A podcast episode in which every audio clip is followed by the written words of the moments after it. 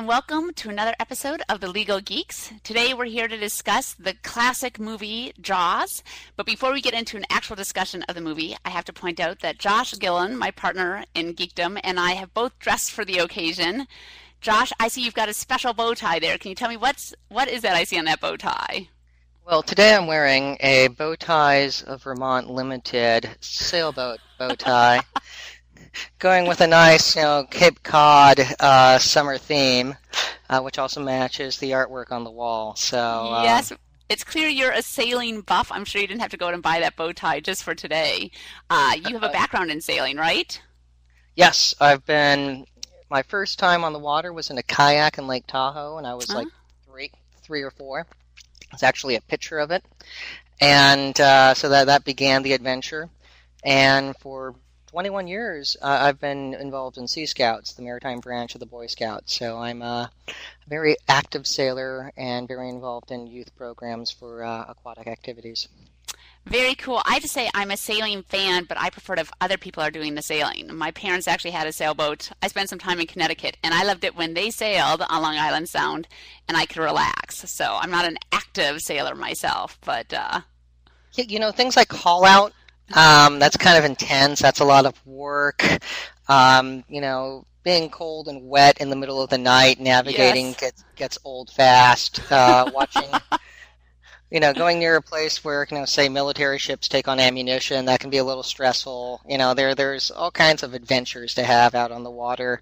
Yeah, um, I did the low stress sailing. That's my uh, preferred route. And I say today I'm wearing this is my Door County T-shirt because uh, Door County, Wisconsin, is known as the Cape Cod of Wisconsin. And having spent time in Cape Cod and on some of the islands in Long Island Sound, and now in Door County, Wisconsin, I have to say that Door County is the prettiest. So I have to give a plug to my new home state and um, its adorable little resort area. So if you ever have the chance, you must check out Door County one day. I've done Cape Cod a couple times, and uh, I've ridden a bike across Martha's Vineyard.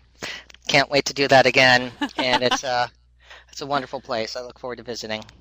All right, good. Well, speaking of Martha's Vineyard, I think that actually has a connection to Jaws. So, Josh, why don't you tell us a little bit about the story of Jaws? Well, the film was, you know, made on Martha's Vineyard. And so, you know, if you go through there, you can kind of see, you know, parts where it's like, hey, this is the main street, and uh, and that's pretty cool to be able to go do that because it, yeah. it's very quaint, very quaint, very pretty, and and it's you know very New England summer, you know yes. like everything that, that you've dreamed in books and, and everything, and it is pretty awesome. I, I would love to go back, uh, and I understand why two recent presidents enjoy vacationing there. Uh, Better than we go. yeah, it's, I don't know. It's I, I, I could understand the flack they get because of the, the environment, but it, it is pretty awesome. I, I, I it is. Even, even, though I'm of the opposite party, I do want to give them a free pass on that one because I, I'd enjoy it too. yes. Uh, but so it was it was filmed there, and uh, the movie came out in 1975, and it first was a book by the late Peter Benchley, who who passed away six years ago. And I, I took an oceanography um, class in, in college that actually focused on piracy.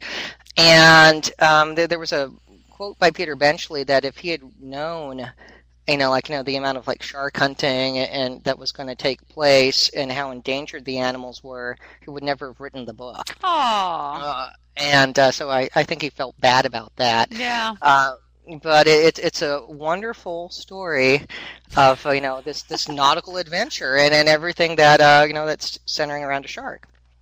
I read the book when I was in the fourth grade, and um, a lot's happened since then. That's a scary book to read in fourth grade.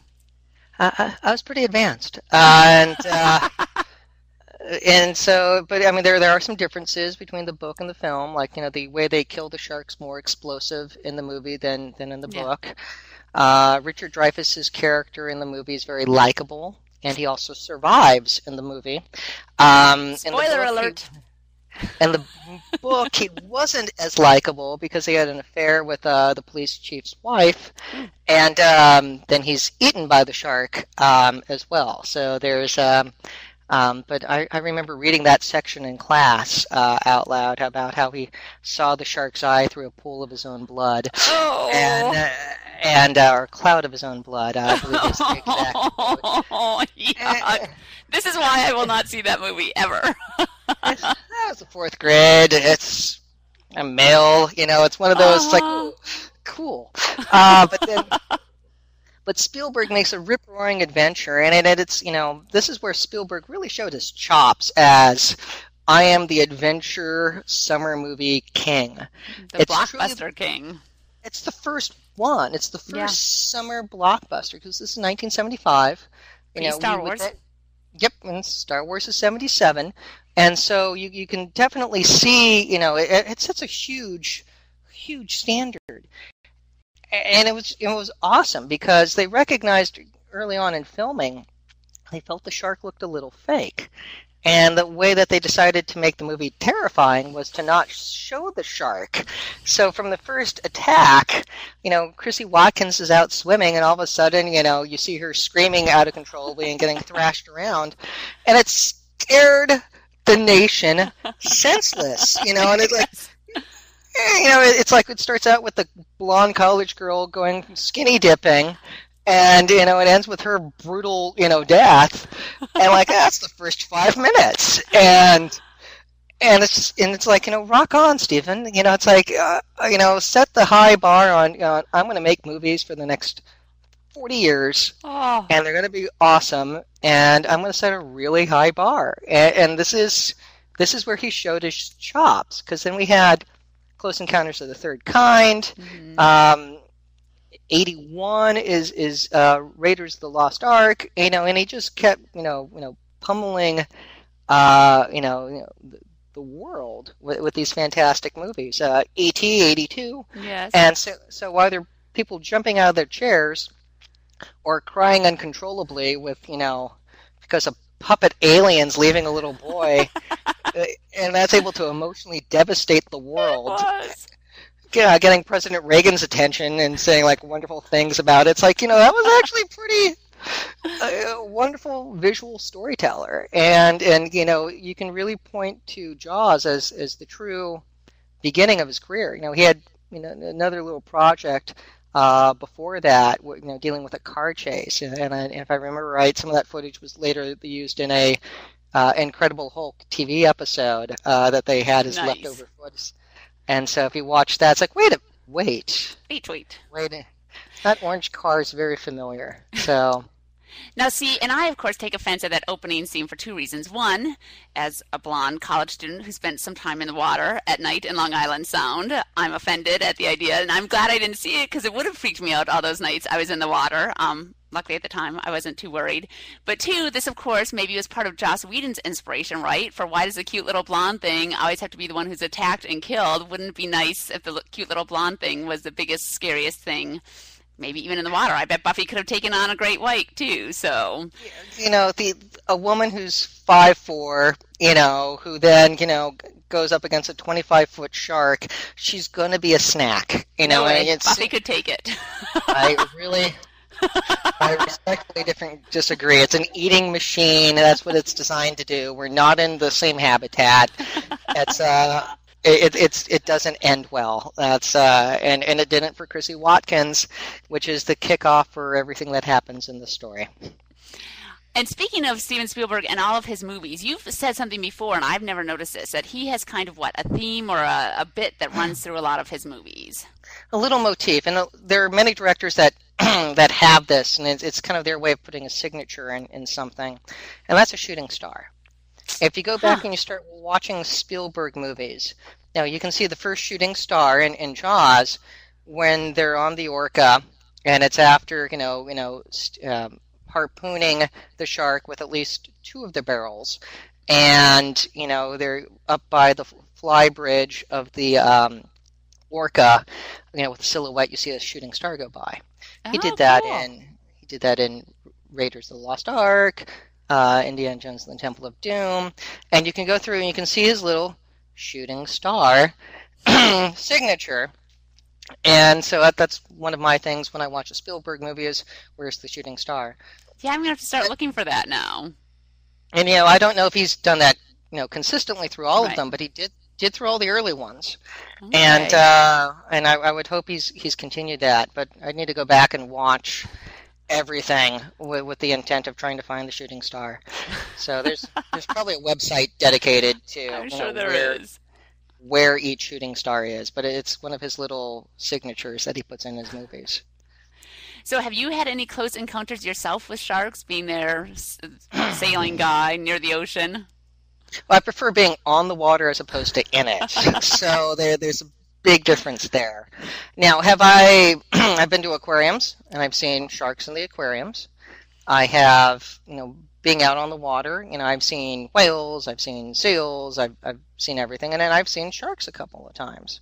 Cool. I remember leaving Dana Point, California, bound for Catalina, and I had the con, and we were cruising along, and I look out to starboard, and just right on our starboard beam, there's a shark, and the shark turns, you know, from you know he's going parallel with us to you know being you know basically, you know, we had crossed the T with him at that point in time.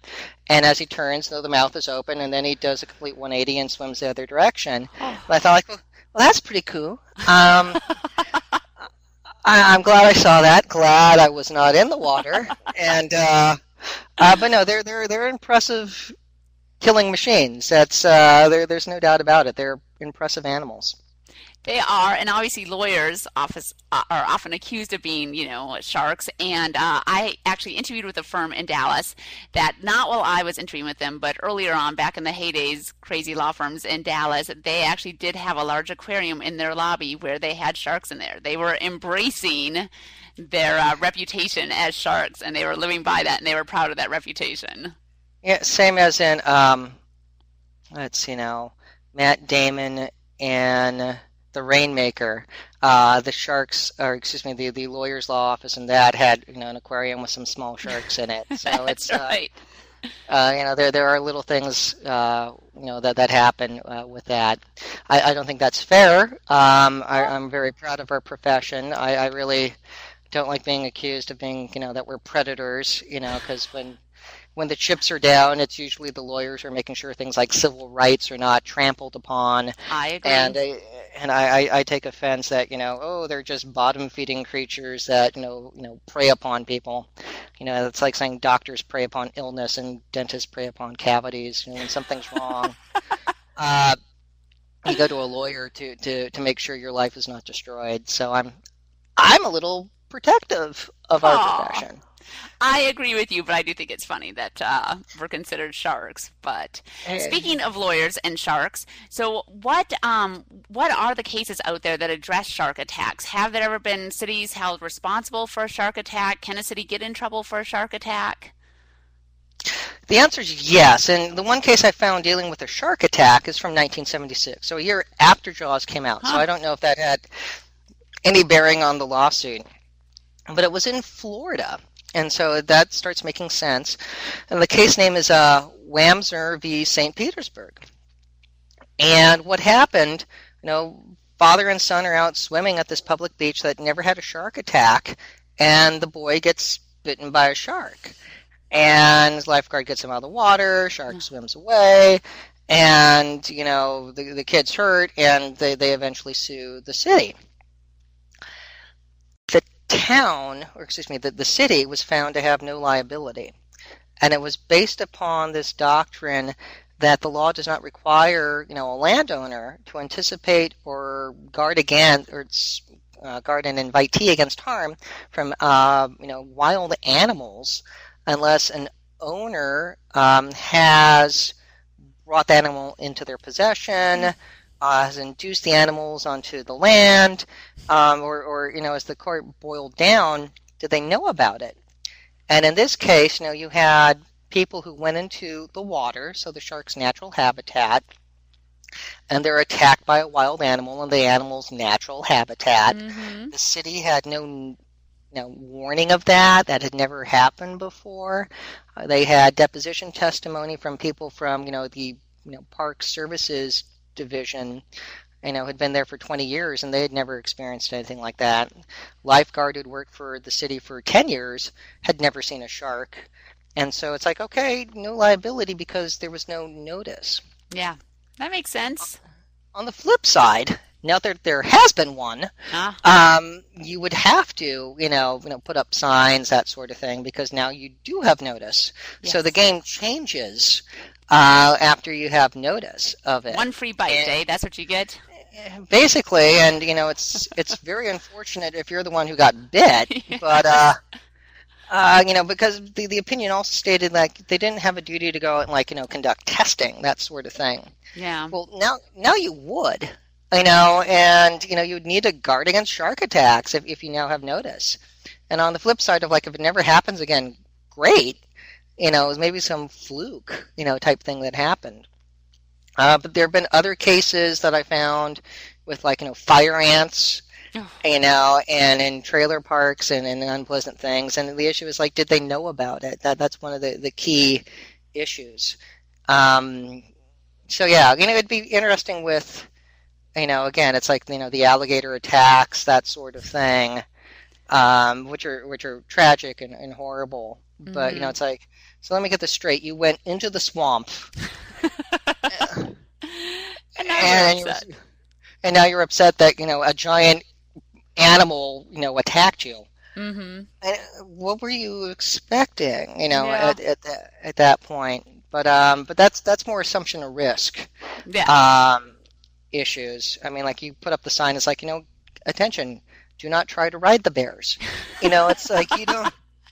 You know, some things don't need to be stated, but it's like that's you know, right. I'm, I'm I'm going to go tease this wild animal and see what happens. And um, I'm going to rub the alligator's belly, see if that actually puts him to sleep. You know, a little, uh, you know. The courts are testing. not sympathetic to that, yeah, which is good. No, no, no if you're going to be stupid, they. stupid is, yeah. stupid does. Exactly. Um, I guess that whatever city it was, I'm not sure what little town it was in Cape Cod, but obviously there was that great white attack just a week ago off of the coast of Cape Cod. So, um, although I know that is an area where they've actually spotted enough great whites that I'm assuming those cities must have to do some effort, certainly warn beach visitors of the risk of shark attacks, maybe keep shark watches, because um, there certainly does have to be notice there now. Yeah, it, it's like swimming off California, you know, as well. You know, some of the beaches yeah. have warning signs. You know, it's yeah. and you know if they've spotted them, people don't go swimming. It's just I, you think it's common sense. Yeah. You know, you would you would hope, but uh, common sense and reality can be often be two different things. So that's uh, that's so true. Indeed. Well, let's talk about common sense and fiction. So, how about in Jaws? Would there have been any liability for anybody, or could any of the victims uh, been compensated for their harm or for the loss of a loved one in Jaws? The answer is yes, and it depends on the victim. Oh. And you know, if you actually go through the list, you know, you know, we, we don't have negligence existing in the air, or in this case, below the waves. Uh, but what happens is let's, let's look at each victim. So, like Chrissy Watkins, the college girl who you know, you know was victim number one, her family wouldn't be able to recover. And under the same you know, logic as the Florida case, because there was no past, you know, attacks. Sharks had never been seen in the area before, so thus there would be like no duty to go out and, and you know go looking for sharks or, or have warnings for sharks or anything like that, because that had never happened before. So uh, yeah. so unfortunately for for Chrissy's family, there there wouldn't be any recovery. Okay. And and that's sad. Now the second victim, second human victim, Alex Kintner, you know, the little boy, yes, God, that their family would be able to yeah. nail the the mayor to the wall for for that one. Because what happens between the first and second victim is the town's on notice and you have a pathology report that says it was a shark attack and then the pathologist changes it to say boating accident. And and it looks like you have the mayor willfully you know injecting himself getting the pathologist to change things, stopping the police chief from closing the beaches and putting up warning signs. So you have the city's active involvement, you know, mm-hmm. embodied in the mayor from stopping, you know, the police from warning people. So that and you know, so they're on actual notice of, of a threat. Uh, looks like willful negligence. So mm-hmm. you know there, mm-hmm. there's a good chance of being able to get a gross negligence you know finding against them, mm-hmm. which then can open the door to punitive damages.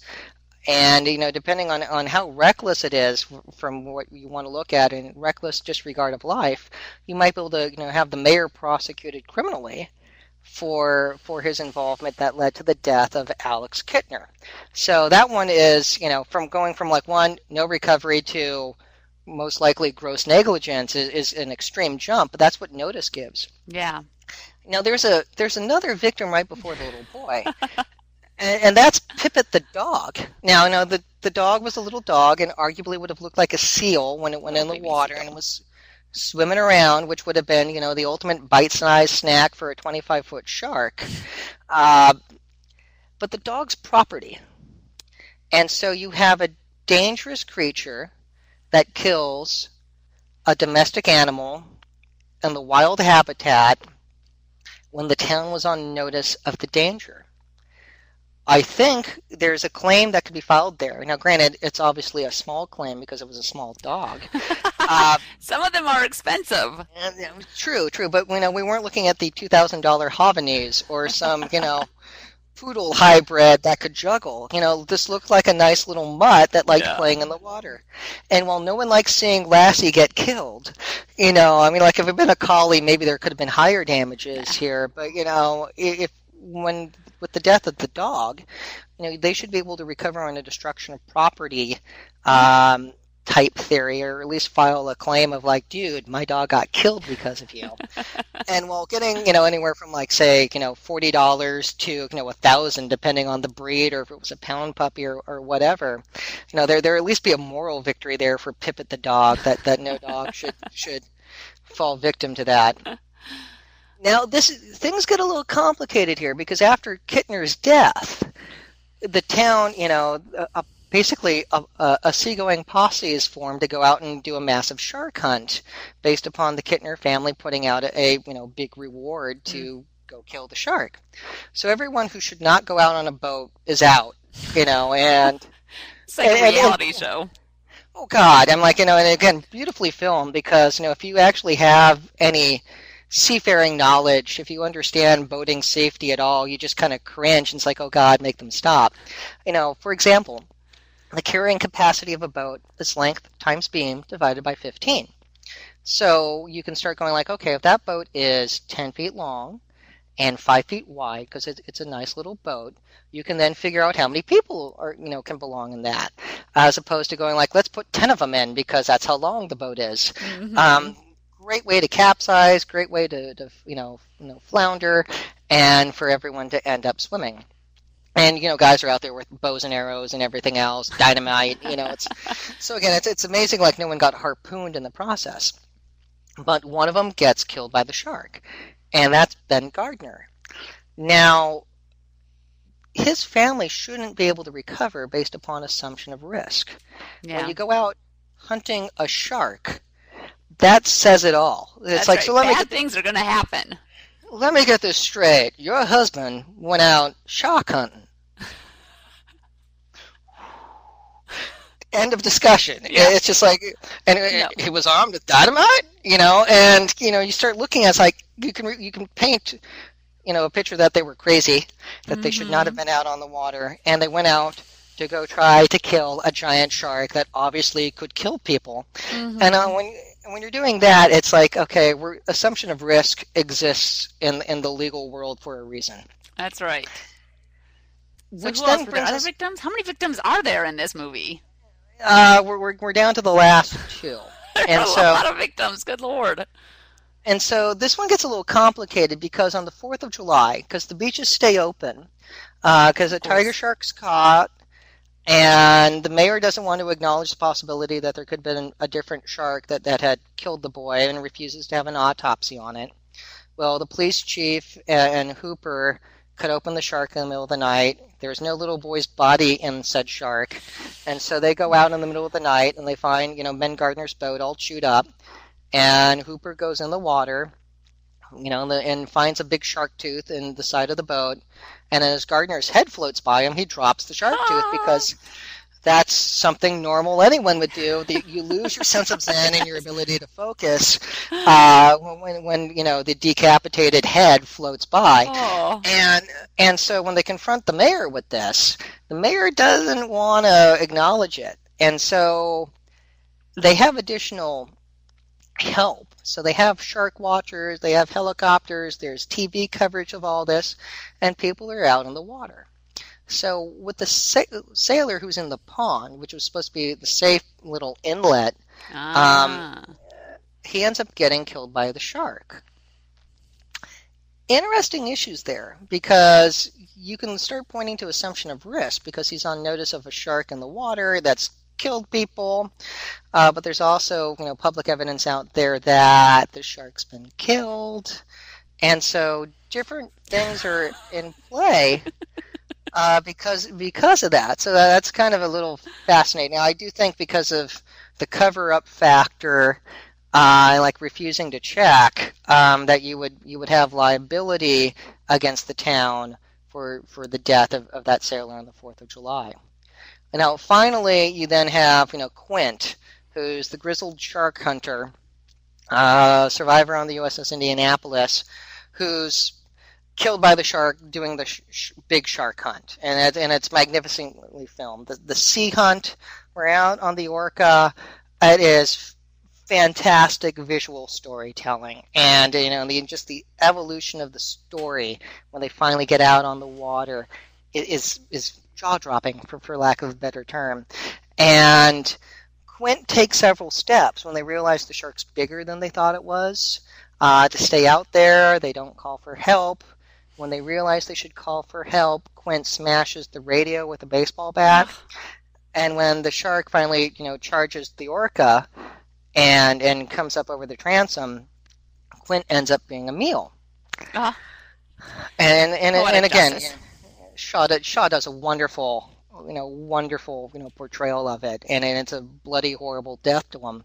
But there shouldn't be any um, liability for the town because, again, you're going out on a shark hunt, and because of the steps that Quint took to basically interfere, you know, with with being able to call for help and call from the Coast Guard, he, his survivor shouldn't be able to, um, you know, recover anything uh, for his death No. because he in part he, he created the the dangerous situation they could have gone back could have called for more help they could have went we need a bigger boat and then they and they, they didn't do any of those things so again little issues there All right. Oh, go Yeah. ahead. No, i, I do have one tidy discovery with this and Oh, so yeah? um, so you know a few years ago i was you know right before legal tech new york i went to dinner with several lead discovery attorneys and judge Facciola. And during dinner, and it was a fascinating dinner because we're all Oh, talking legal course. legal theories and everything else. Because I mean, hey, Algonquin round table here. oh yeah, I mean, like you're with the man, and like you know the guy who knows what he's doing. Is he's just just an awesome guy. Well, in in the course of the discussion with with the storytelling, he talks about giving a speech where a painting of the USS Indianapolis was dedicated, and that there was a sailboat going by the you know by the ship, and since he knows about sailing and, and knew about the Indianapolis history, you know he he, he went and, and took the speaking invitation. Little did everyone else at the table know that I have a lot of knowledge about the loss of the Indianapolis. so does the judge. And, you know, we start off on this very detailed discussion about the sinking of the Indianapolis, the, the court martial of Captain McVay, and and the other lawyers are just sitting around the table going like, What's happening here? You know, how our dinner? why do these guys know so much about this is probably a, a better question and and you know again talking about you know the captain being court-martialed how he you know committed suicide and and his son's efforts to you know get his name cleared because you know other captains you know lost their ships during World War II. I mean, you know President Kennedy got run over by a destroyer, and you know and you know no repercussions there. And you know McVay, after delivering the atomic bomb uh, to Tinian Delay, uh, cruising home, was sunk by a Japanese submarine I-58, and they actually had the Japanese submarine captain at the court martial Wow. uh, of the U.S. captain. So it was one of this weird situation of, you know, you know, we had won the war, yeah. and and then we, we have the Japanese captain coming in to, you know, it was very weird. It was absolutely very, weird. but. well, of the- course, the sinking you said had resulted in what? How many men dying in the water? Um, when they get sunk, 1,200 men go in the water, and this is a super secret mission. You know, Yeah. they, you know, they had orders to put, the, you know, if they got torpedoed, they had orders to put the atomic bomb in a lifeboat before anyone else, and so it was actually welded to the deck of the hold, and so this was a heavy cruiser, and so they deliver it safely, and they're going home. And there was no evidence of Japanese submarines in the area, so they weren't doing a zigzag course. And, you know, I 58 comes along, and, and to the captain's credit, uh, he did not use his Kaiten torpedoes, which are, you know, the human guided ones that the Japanese had. And so it was the underwater kamikaze. And uh, he sank them with, with traditional torpedoes.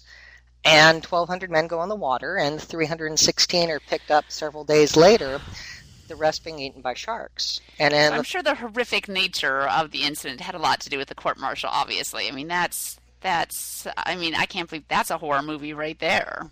Oh, it was, it was utterly horrific. And you know, and there are other stories of U.S. sailors going in the water during World War II, and sharks were the common enemy of, of everyone who, Yeah. ended up in the water.